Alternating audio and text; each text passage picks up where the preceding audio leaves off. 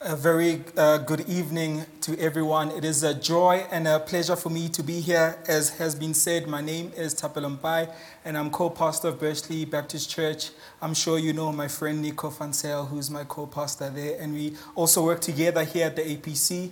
We are very grateful for the friendship of this church with uh, Pastor Ivor as well. We are very grateful as a church especially because we also have our APC offices here, and we feel we feel very loved and welcomed by the community of this church. And I hope that you know that we, especially Baptist Church, love you as well. I'm a husband of one and father of one. Unfortunately, they could not be with here today. My wife's name is Grace, and my daughter's name is Morongwa, who'll be turning five sometime in May and by God's grace, we'll be uh, doing seven years of marriage uh, be, uh, sometime in March, on the 28th of March. So we thank God for that grace. Nonetheless, I thank you for uh, inviting me to share God's word with you. Uh, please turn your Bibles with me uh, to Daniel chapter 7. It's a lot, very long passage, but I feel like it's very important that we read it because it's very important for the message that I have to share with us this evening. Uh, Daniel chapter 9. Chapter 7, sorry, Daniel chapter 7.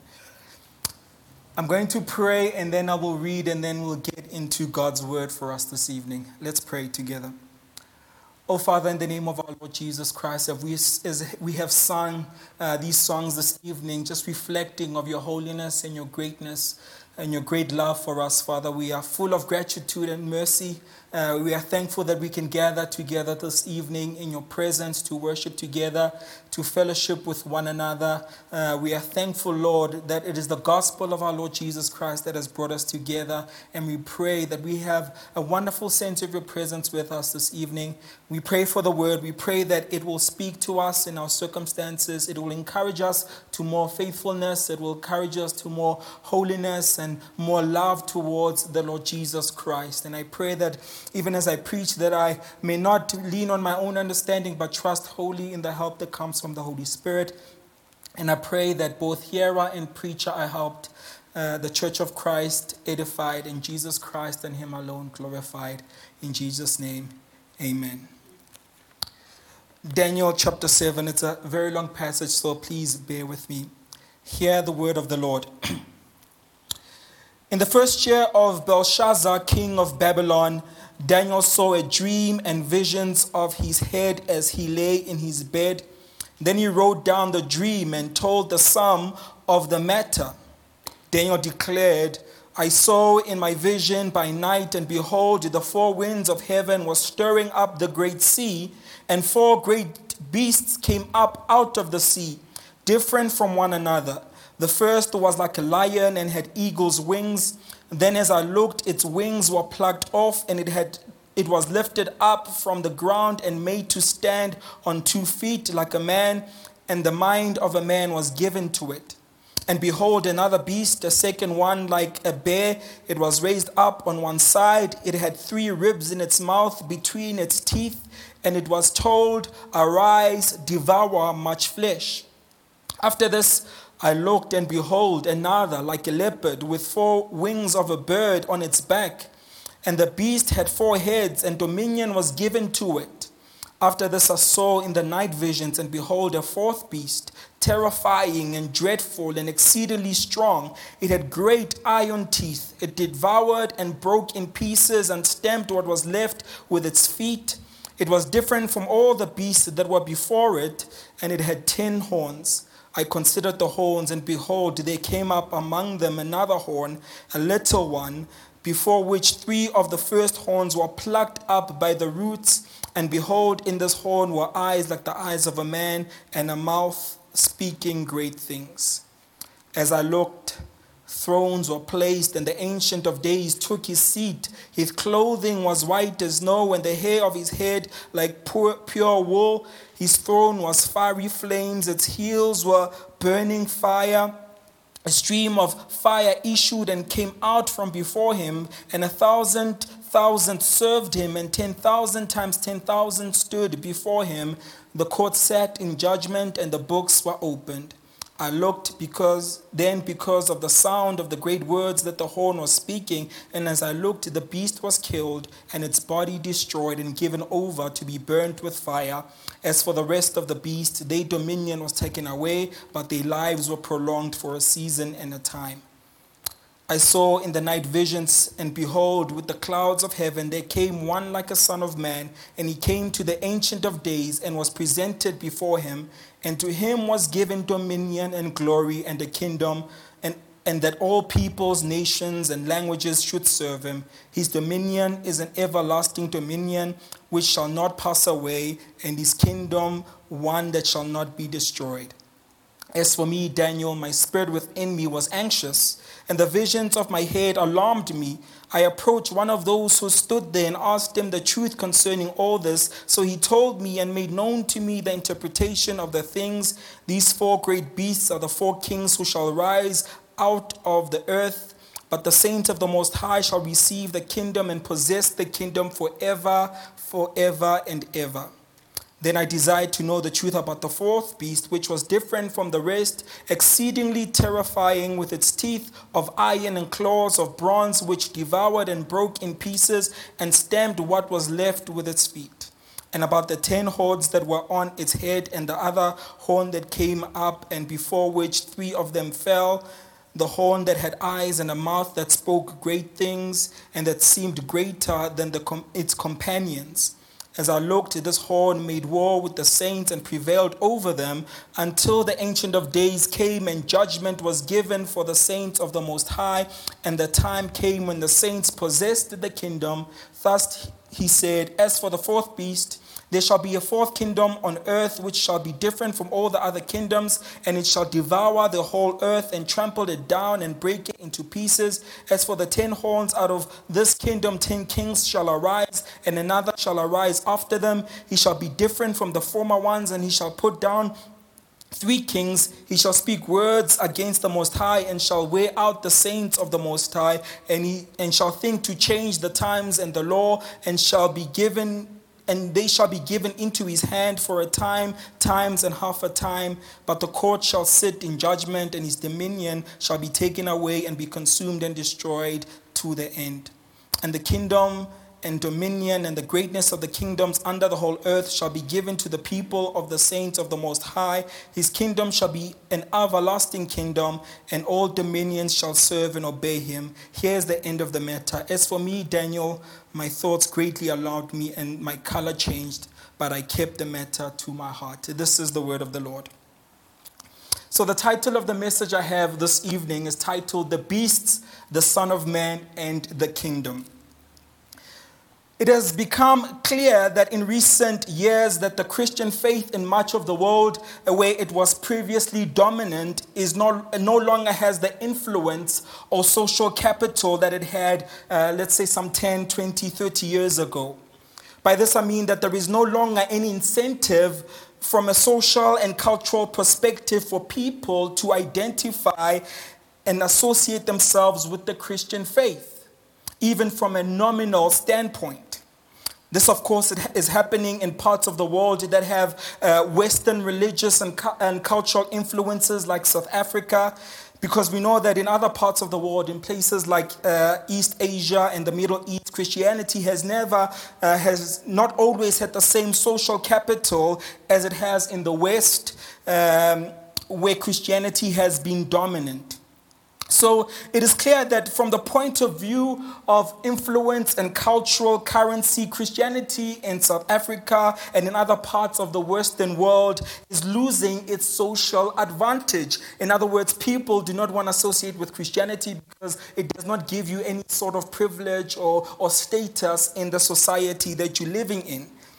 We see this, of course, in how people in general are more reluctant to identify and be vocal about their faith in circular and social spaces, uh, which is different to how things were in the past. I mean, many years ago, uh, everyone wanted to identify themselves as Christians. People freely considered themselves as Christians.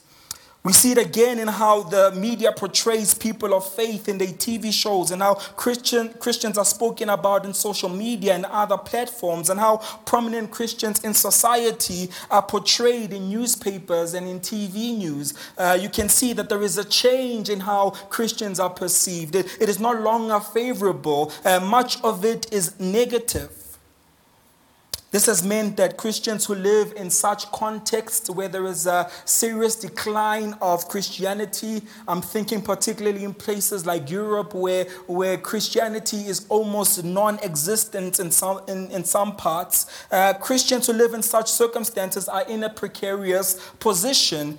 And therefore, uh, much because of the challenges they faced, they've responded in various ways. Uh, some have, re, have responded by resolving to be on the offensive, to, to taking part in the, in the culture war, to be culture warriors, to fight for the cause of Christ in political and cultural spheres. Uh, and the downside of this is that uh, this has led often to the politicization of Christianity as Christians advocate for Christian values in society uh, in policies of government and, uh, and, and promoting the way, the Christian way of life in the public spheres. Others have gone not on the offensive, but on the defensive and are rapidly withdrawing from society as they seek to make a sharp distinction between themselves and the world. They have retreated to their own Christian enclaves some have taken their children out of public schooling because of the nature of what public schooling has become. Others have retreated in isolated Christian communities. On the other hand, there are those when seeing the decline of uh, the seeing the decline in the social capital of Christianity and its negative perception in society have capitulated to the surrounding culture. They have embraced worldliness and nominal Christianity that is neither offensive or costly.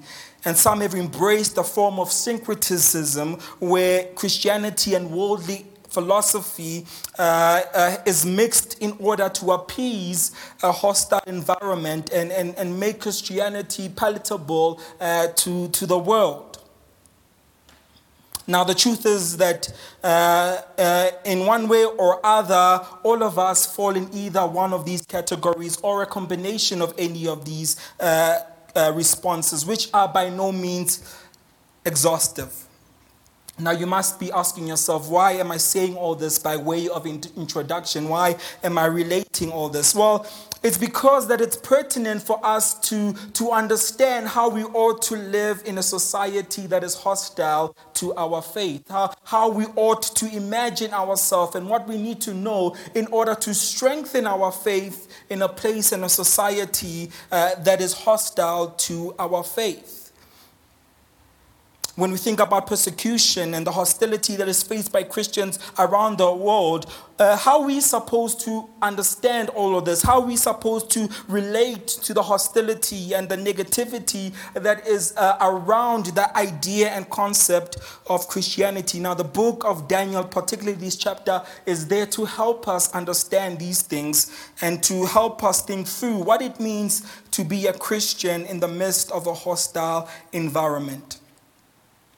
Daniel 7, as I've read just now, relates to a vision that Daniel saw.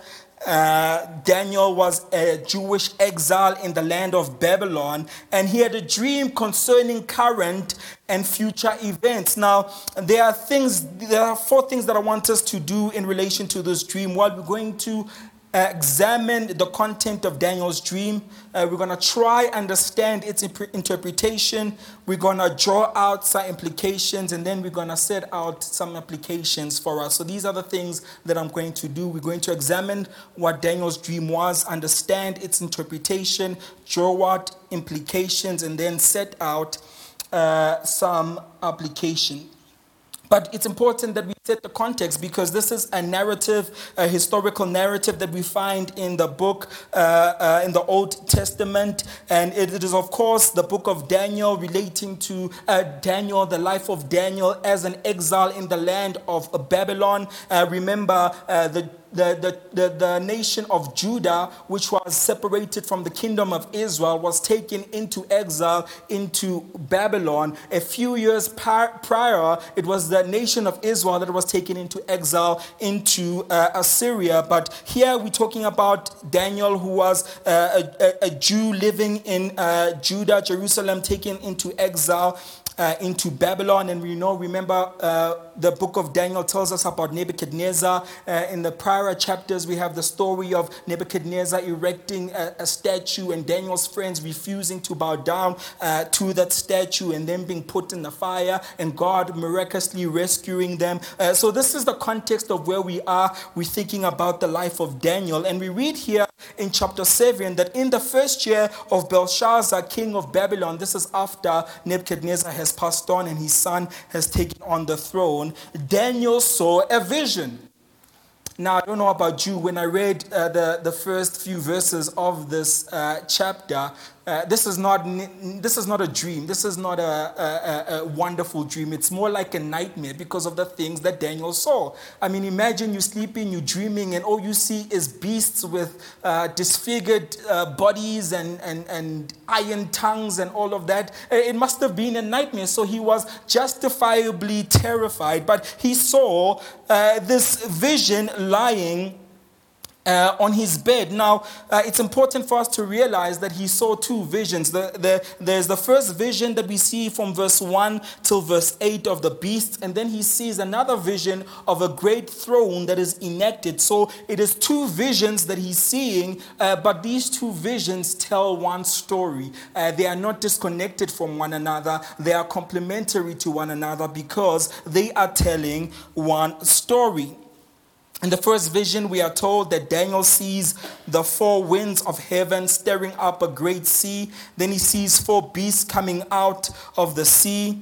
In the second vision, he sees a throne being placed and the Ancient of Days taking his seat, and thousands upon thousands serving him, uh, and, and books being opened, which is clearly a vision of heaven. So he's seeing a vision of beasts coming out of the sea, and then he has a vision of heaven with. Uh, thousands upon thousands, serving the one who's seated on the throne.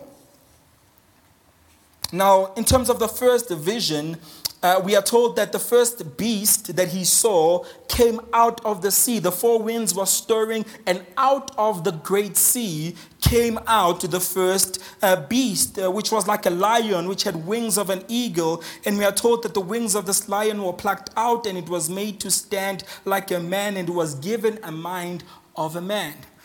Again, this is a very terrifying image. I would not have loved to see what he saw. And then a second beast came out of that same sea, and we are told that it was like a bear which was raised up on one side and had three ribs in its mouth. And we are told uh, this beast was told, Arise and devour much flesh. And then a third beast, we are told, was like a leopard. It had four wings of a bird and had four heads. And the, the passage tells us that dominion was given to this beast. And then finally, we are told of the fourth beast, which uh, we are told is more terrifying and more dreadful and exceedingly strong. And it was different from the other three beasts. Not that the others were not terrifying, but this one was more terrifying and more dreadful than the others. And we are told that it was particularly different from the others in that it had iron teeth it devoured and broke in pieces. It stamped on what was left. Ten horns. It had ten horns, but as if this horror scene is not enough, we are told that another horn came up and displaced other three horns, and this horn had eyes and a mouth of a man. Very terrifying. This is really a horror show. Uh, and, but this is what Daniel uh, saw. And this is the first vision, and this is just a summary of the things that he saw. And then we are told that he had a second vision because uh, in verse 9 it says, As I looked, thrones were placed. So uh, it's as if his eyes were looking at this particular vision, and then he scanned and looked upwards, and then he saw another vision. And we are told that as he looks, he saw thrones being placed, and the Ancient of Days uh, took his seat. His clothing was white and his hair was like pure wool. His throne was flames with wheels of burning fire. Uh, and not only that, but a stream of fire came out from uh, before him, and a thousand of thousands served him, meaning a million and 10,000 times 10,000 stood before him, which is like something like a hundred million or a billion.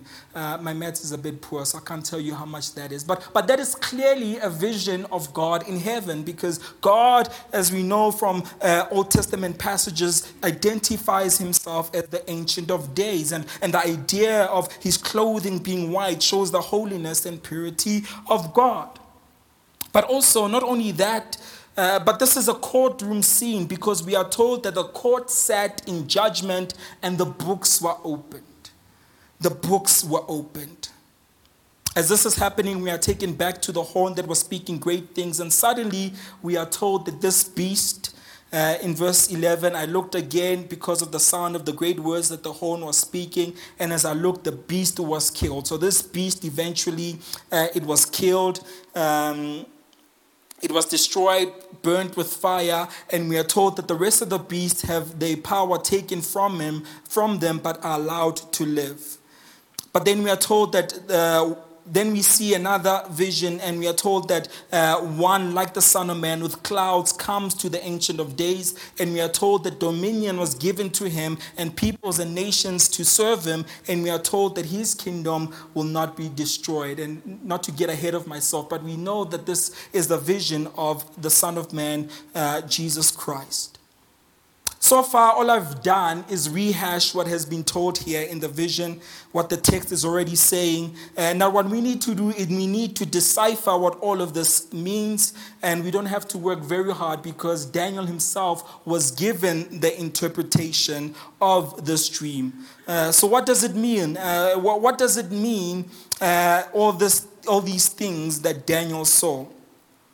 Now, in terms of the interpretation of the dream, we are told that the four beasts who came out of the sea are four kings who arise out of the earth. So the kings represent kingdoms. Uh, kings, of course, practically own kingdoms, and therefore, uh, this is what is in view here. The four kings represent four kingdoms that will be established on the earth. These four beasts that came out of the sea are, are represent kings and kingdoms. Uh, and now the idea of kings and kingdoms is a little unfamiliar to us people who live in the 21st century in autonomous countries that are run by democratically elected presidents as such. Unless, of course, you live in a country like Swaziland, which has the, the, the world's last absolute monarch. But, but nonetheless, uh, for people like Daniel, kings and kingdoms was their reality in the time that they were living in. So, so Daniel, who is a high ranking administrator in the kingdom of Babylon, which at, the, which at this point encompasses much of the known world, he understands understands this vision and he understands the interpretation that it is about kingdoms. Now, the text itself does not tell us who these kings and kingdoms are, and it's easy for us uh, to speculate. We can think about uh, the Babylonian Empire that Daniel is currently living in. We can think about the Assyrian Empire that came before the Babylonian Empire and was displaced by the Babylonian Empire. And then we can think about the Persian Empire that displaced the Babylonian Empire. And then we can go on and go on about various kingdoms of the world. But we're not necessarily told uh, who they are. But it's clear uh, that these beasts and kingdoms, they will dominate the world. Uh, they are vicious, they are cruel. As we read the descriptions of the beasts themselves, uh, we can see that they are wicked and evil. They are not a pretty sight. So, these kingdoms that will come into the world are wicked kingdoms. They will dominate the world and they will do so in a wicked and a cruel manner especially the fourth beast.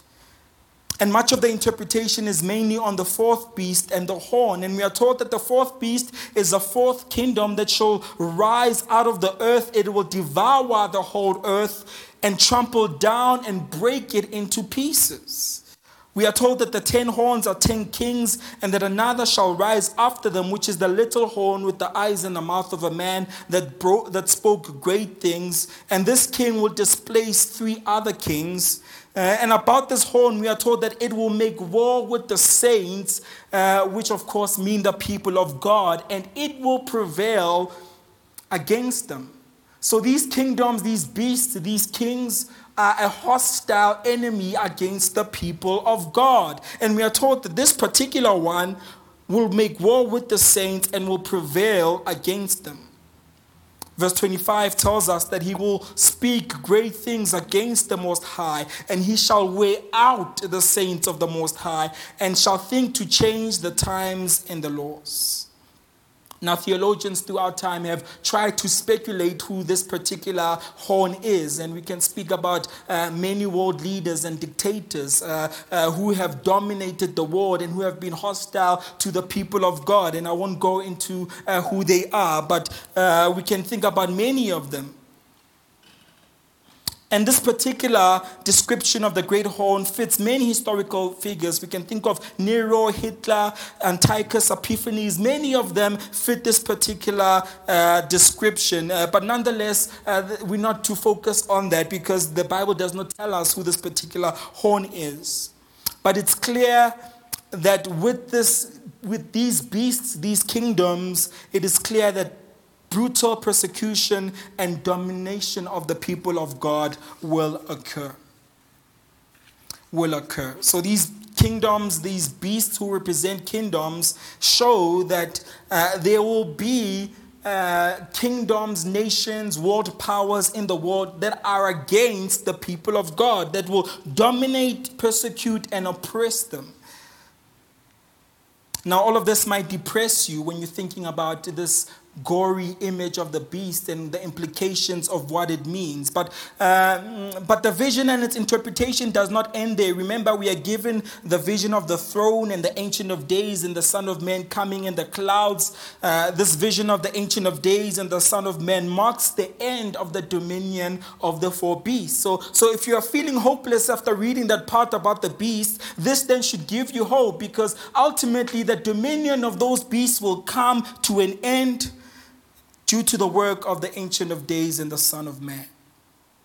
Now, as I said earlier, it is clear that the Ancient of Days is God and the appearance of the throne symbolizes the authority and sovereignty of God. And the fact that uh, this is a courtroom scene and books are opened uh, points us to the idea of judgment. The judgment is made means that God is, has supreme authority and sovereignty over the kingdoms of the world. Uh, God is sovereign over these beasts. Therefore, he judges them and puts their dominion to an end. He judges the beast, he takes away their power, and he actually kills the fourth beast, the most fierce and ferocious of the beasts. He kills that beast and destroys all of them. And then, of course, we see the vision of one like the Son of Man. In the dream itself, uh, the Son of Man is given dominion He's given glory and the kingdom. And we are told that both the dominion and the kingdom are everlasting and they will not be destroyed. So it is a perpetual kingdom, never ending. And if you know your Bible well, you know that when Jesus walked on earth, he identified himself as the Son of Man. He appropriated the title to himself, pointing, of course, to what is said here in Daniel chapter 7. And when Jews who've heard Jesus preach and speak and, and, and talk, they would have understood in his uh, identifying himself as, as the Son of Man, as a reference to the book of Daniel, uh, as Jesus began to speak about the kingdom of heaven that is to come. But I want to, you to notice something very interesting with regards to the interpretation. Because in the dream, the kingdom is given to the Son of Man. Read it says in verse 13 Then I saw the night visions, and behold, with the clouds of heaven, there came one like a son of man, and he came to the Ancient of Days and was presented before him. And to him was given dominion, glory, and a kingdom that all peoples, nations, and languages should serve him. His dominion is an everlasting dominion which shall not pass away, for his kingdom. Uh, one that shall not be destroyed. So notice that in, in the vision, that the, the kingdom is given to him.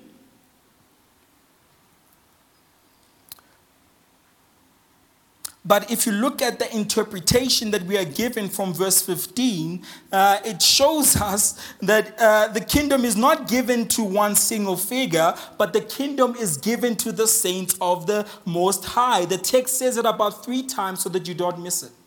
In the vision, it's given to the Son of Man, but in the interpretation, it's given to the saints of the Most High. Look at me with verse 18. But the saints of the Most High shall receive the kingdom and possess the kingdom forever and ever. In verse 22, until the Ancient of Days came and judgment was given for the saints of the Most High, and the time came when the saints possessed the kingdom. And then in verse 27, and the kingdom and dominion and the greatness of the kingdoms under heaven shall be given to the peoples of the saints of the Most High. So you see that difference. That in the vision, the kingdom is given to the Son of Man, but in the interpretation, it's given to the saints of the Most High. Well, to help you understand this particular issue, I'd like to put it to you that this is not this is no contradiction. Uh, that the one given the interpretation was not contradicting the dream. Rather, we need to realize that everything that the Son of Man does, he does on behalf of the people of God. So, in possessing the kingdom, the Son of Man who comes as the Lord Jesus Christ, everything he does in his ministry, in his life, in taking dominion, in defeating the enemies of God, he does for the people of God. So, even as he possesses the kingdom, it is the same as us possessing the kingdom. Hence, in the interpretation, it is the saints who receive the kingdom. Why they receive it? Because of the work of the Son of Man.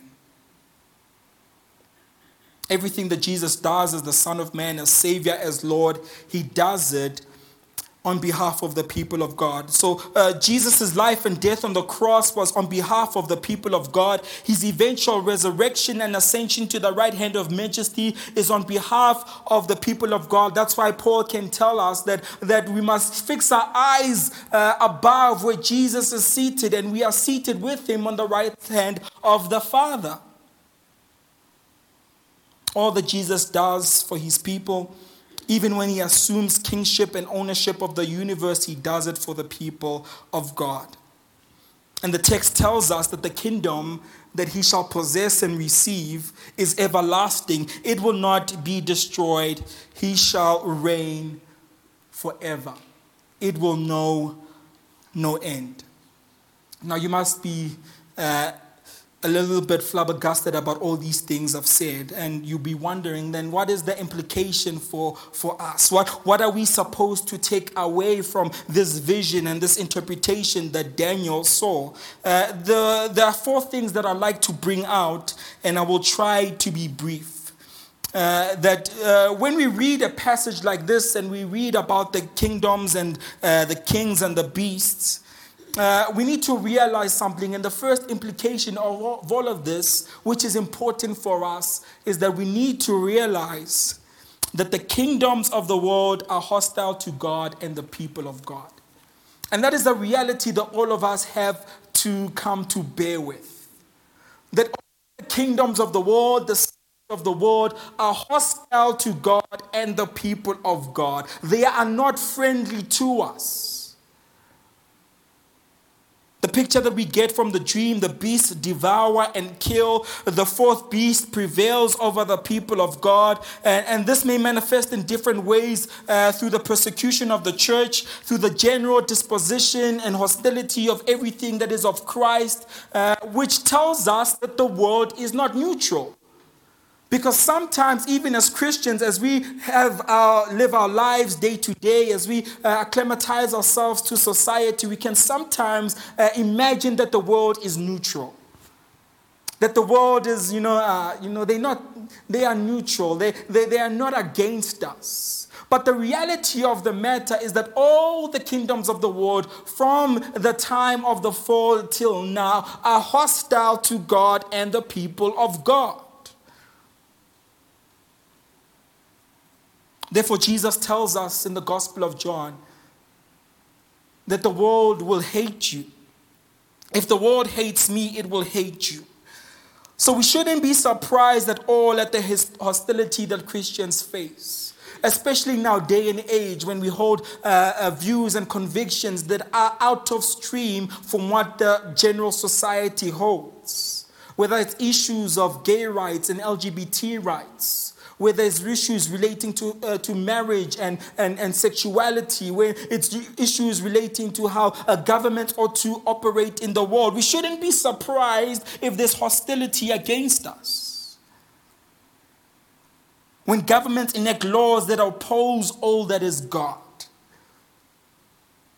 when they try to regulate and suppress Christian churches I mean, we have not seen that to such an extent here in South Africa, but in many other parts of the world, uh, there is a real clampdown on churches in places like China uh, and other places of the world. But, but when we see these things, when we see the, the general mood change in society against Christianity, we shouldn't be surprised.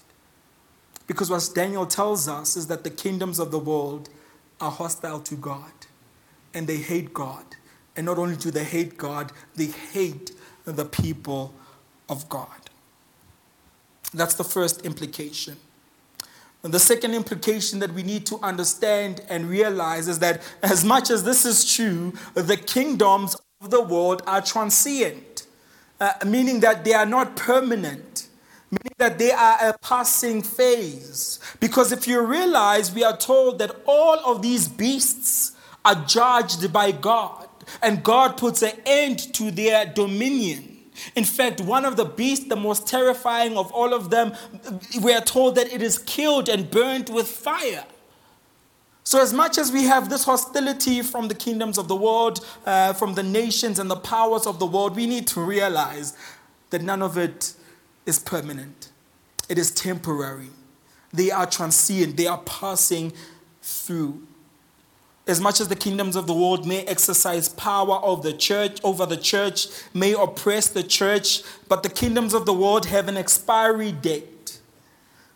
Because we are told that the books will be opened and judgment will be made where real power is at the throne of the most high god who is sovereign over all their time will end. God destroys the beast and he neutralizes the rest. He renders them powerless. God will judge the world. And that is the image that we get here in Daniel, even as we uh, uh, read earlier in the book of, of Revelations. If you read the book of Revelation, uh, you will hear that God will judge the world. And the reign of terror of the beasts that are hostile to God and his people will come to an end. Will come to an end. It will not be forever. And then a third implication is that the Son of Man overcomes on behalf of the people of God. And which is a point that I made earlier that everything that the Son of Man does and, and, and accomplishes, he does on behalf of the people of God. Jesus assumes control of the, of, of the world on behalf of the people of God and he overcomes the kingdoms of the world. He overcomes the enemies of God for our sake. And he did that, of course, through the cross. By humbling himself and taking on a human body, by living a life that we could not live, by taking upon himself our sins and nailing them on the cross, Jesus Christ overcame the world on our behalf. Remember, he says that in the Gospel of John. He says, Take heart, I have overcome. I've overcome the world. And he does it for our sake. Therefore, we can trust in him and we can put our hope in him, even in the midst of a hostile situation, because the one who is for us is one who has conquered and overcome. So, Jesus Christ overcomes on behalf of the people of God. And then, lastly, the last implication of this passage is that the kingdom of God, unlike the kingdoms of the world, the kingdom of God has permanence. Because we read that the Son of Man was given an everlasting kingdom and it will not be taken away from him. The people of God will possess a kingdom forever.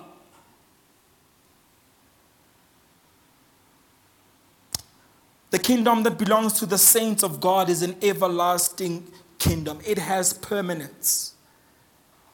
In other words, it, it, will not fade in power, it will not fade in, into obscurity, it will remain forever. The kingdoms of the world have a short lifespan, but the kingdom of God is forever. And that should encourage us because if we are Christians today, we are part of a kingdom that will never fade.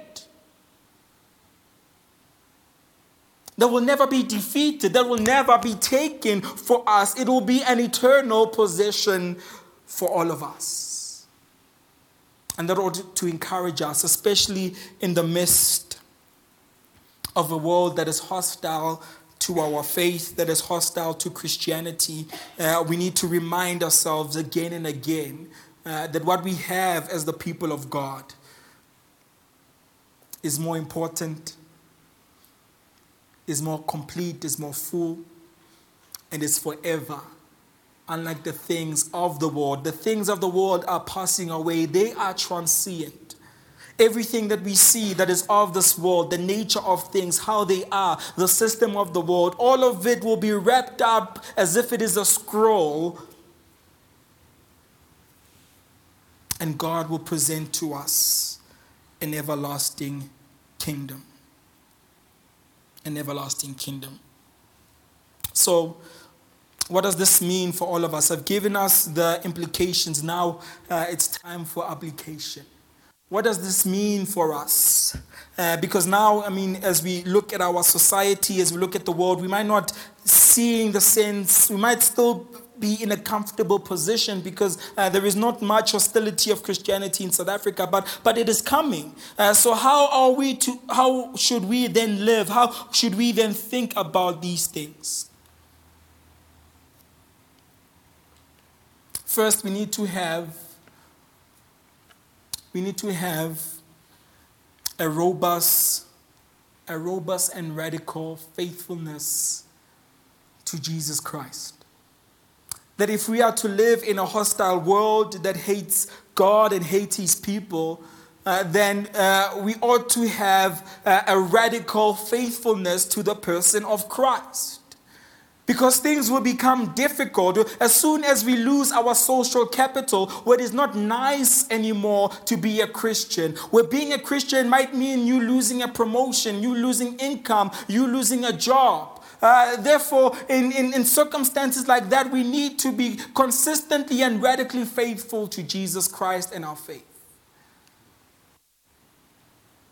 Because that is the only thing that will make us strong and firm in the day of persecution, in the day of difficulty trust and faithfulness to Christ, holding on to Christ, believing the gospel of our Lord Jesus Christ, clinging to the faithfulness of Christ. Because the world can take away many things, but if you have Christ, you have everything.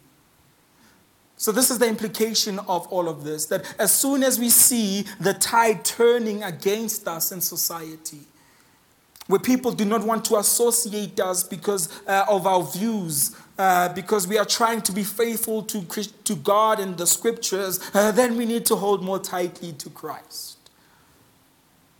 We need to have a radical faithfulness. And then, secondly, we need to have a robust theology of suffering we need to understand what suffering is. And I know it's kind of difficult to speak to 21st century people about suffering because uh, we, are, we are the microwave generation. Everything is easy for us, it comes easy. Uh, uh, you know, uh, you don't have to work hard for many things. Uh, you can even do your banking over a cell phone. Uh, that's how easy life has become for us. So it's difficult to talk about suffering, but if you read this passage, you realize uh, that the enemies of God will prevail for a season against the people of God. Remember what it said uh, about, that, uh, the, about the fourth beast? That he will prevail against the people of God. Uh, that, that he will uh, that, that the beast will trample against the people of God, that will persecute the people of God. So we need to have a robust theology of suffering. We need to know uh, that suffering is the bread of the children of God. It is not something that is foreign to how God operates for the people of God. And we need to be able to suffer for Christ. Because sooner or later, there are many things that we're going to lose simply by associating ourselves with the person of Christ. Suffering uh, is the bread of the children. Uh, it is something that Christians need to be intimately uh, aware of. That they will not escape suffering in the world. Uh, because that's what we are told in the books like the book of the Philippians that, that, that, that as much as we believe on Christ, we need to suffer for Him for the sake of the gospel. It might be easy now, but days are coming when suffering will knock on your door. So we need to have a radical faithfulness and we need to have a theology of suffering. I mean, if you read the New Testament again and again, the believers were encumbered uh, by suffering. I mean, they were not like us. I mean, uh, in the early days of the church, they were a minority religion. They were insignificant in the eyes of the society that they were living in. And many times, if you read in the scriptures, especially in the New Testament, they were persecuted. That was their reality, and soon it might be our reality. So we need to get into grips with that idea. And then, lastly, the third application is that not only should we have a radical faithfulness and a robust theology of suffering, we need to have a robust theology of joy. We need to have a robust theology of joy. We need to be a joyous people. Because the suffering that we will experience in the world is only a temporary suffering. It is not an eternal suffering. But the joy that we receive as the people of God is an eternal joy that far uh, uh, supersedes the, the, the suffering that we might experience in the here and now. In the here and now.